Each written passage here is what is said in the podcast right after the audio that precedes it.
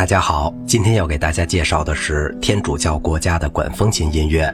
在德国南部和意大利，管风琴家们回避北方托卡塔和赋格严峻而神秘的宏伟气势，他们宁愿要利切卡尔变奏坎佐纳，基于天主教礼仪的定旋律的作品和包括附带的对位插段的早期托卡塔。一般来说，南方国家的管风琴音乐，无论是为教堂礼拜用的，还是为其他目的用的，都倾向于轻松优雅的风格。例如，西班牙的管风琴家胡安·巴蒂斯塔·何塞·卡瓦尼列斯的许多作品，包括许多迪恩托，既模仿是利切卡尔、帕萨卡利亚、托卡塔和其他作品。其范围从弗雷斯科巴尔迪分段作品的严肃，有时也有变化音的风格，一直到18世纪键盘奏鸣曲轻松的肢体和欢快的节奏。一个独特的法国管风琴学派创作了一些引人关注的流行咏叹调和类似法国歌剧中的序曲，以及有表情的宣叙调的作品。我们也发现了一些更高深的对位作品和为三或四组大管风琴交替对话的作品。这些音乐具有典型的法国式装饰音，许多作品都显示出指定的音栓可能产生特有的音色。法国管风琴音乐中最优秀的有弗朗索瓦·库普兰的弥撒曲，在弥撒仪式中演奏的短诗曲和间奏曲。在巴洛克时期，特别是德国，一部作品究竟是为羽管键琴，还是为歇锤琴，甚至是为管风琴而作，这并不总是很清楚的。最重要的世俗题材是主题与变奏和组曲。一个主题、歌曲、舞曲之类的陈述都跟着一系列的变奏。这种方法可以追溯到器乐史的早期。作曲家们在一六五零年以后喜欢写原创的如歌主题，往往称之为咏叹调，而不遵循更早期的借用熟悉音调的做法。巴洛克晚期的键盘音乐有很大一部分是组曲，其中存在着两个不同的种类。一类是法国羽管键琴家创作的比较松散的曲集，另一类是德国的围绕四种标准舞曲的各种各样的组合。到了1700年，德国的键盘组曲或称帕蒂塔，采取了四种舞曲的确定顺序：阿拉曼德、库朗特、萨拉班德和吉格。除此之外，还可以加上一个引导型的乐章。或一个到几个其他可选的舞曲放在及格之后，或者萨拉班德的前后。组曲有着显著的国际性格，阿拉曼德可能来自德国，库朗特来自法国，萨拉班德可能来自西班牙，是从墨西哥传入的，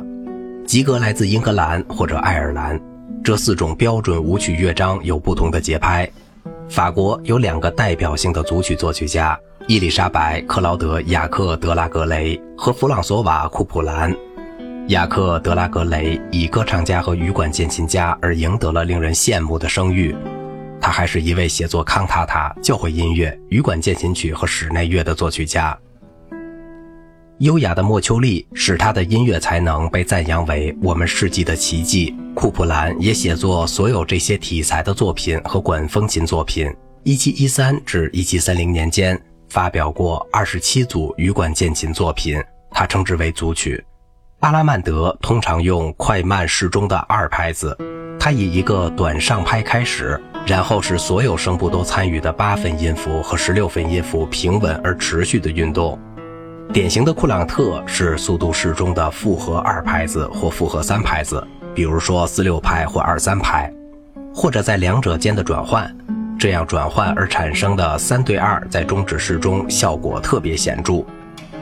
有时，法国的库朗特在组曲中被意大利的库朗特所代替，后者是一种四三拍的更快的舞曲，有着更为主调化的肢体。萨拉班德是二三拍或四六拍的慢乐章，常常有着二分音符、二分音符符点、四分音符、二分音符、全音符，或三个四分音符。四分音符符点，一个八分音符，一个四分音符的节奏型，强调第二拍。它一般都比阿拉曼德和库朗特都更主调化。萨拉班德之后，有时跟随着一个副奏，即圆舞曲的装饰性伴奏。吉格通常是组曲中的最后一首，可以是八十二、八六或者四六拍，有时是八三、四三，甚至是四四拍。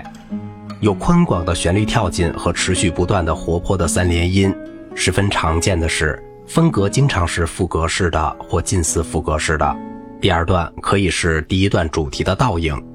弗朗索瓦·库普兰的组曲中，每一首都包括可多达二十个或更多小品的松散组，大多数采用库朗特、萨拉班德、吉格等舞曲节奏，音乐高度风格化，非常优雅。他们透明的肢体、精美的旋律线，点缀着许多装饰音，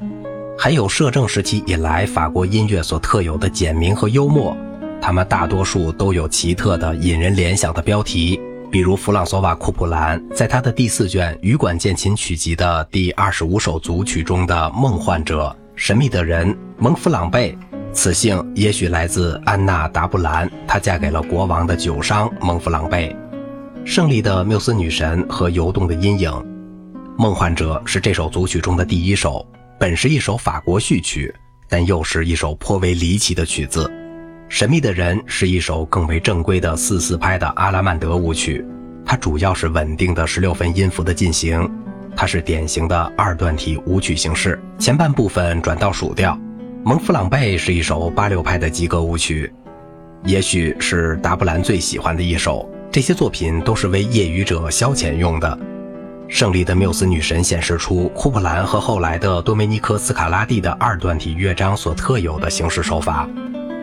它前一半进行到属调上的最后十一小节，同后一半的结尾是相似的，只是它出现在主调上。游动的阴影这一标题可能来自切分的中间声部，它游移不定地隐蔽了高声部，在那里形成一系列的延留音，其中有些延留音是向上解决的。下空是一种三拍子节奏的庄严华贵的舞曲，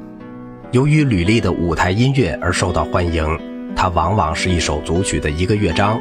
在其基本的和声布局中可以有各种各样的变化，就像库普兰第一维奥尔琴组曲中的帕萨卡利亚或下空，并没有区分下空和帕萨卡利亚。它在一百九十九小节中一直保持四加四小节的规整分句法，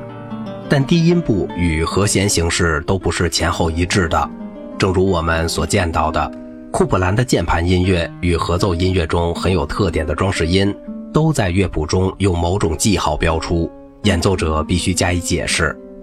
库普兰的第一维奥尔琴组曲就说明了这样的一些记号及其弹奏方法。库普兰的羽管键琴演奏艺术是18世纪最重要的实用性音乐论文之一，他在其中对装饰音的指法和演奏法做了详细的指导。并讨论了羽管键琴演奏的其他方面。好了，今天的节目就到这里了，我是小明哥，感谢您的耐心陪伴。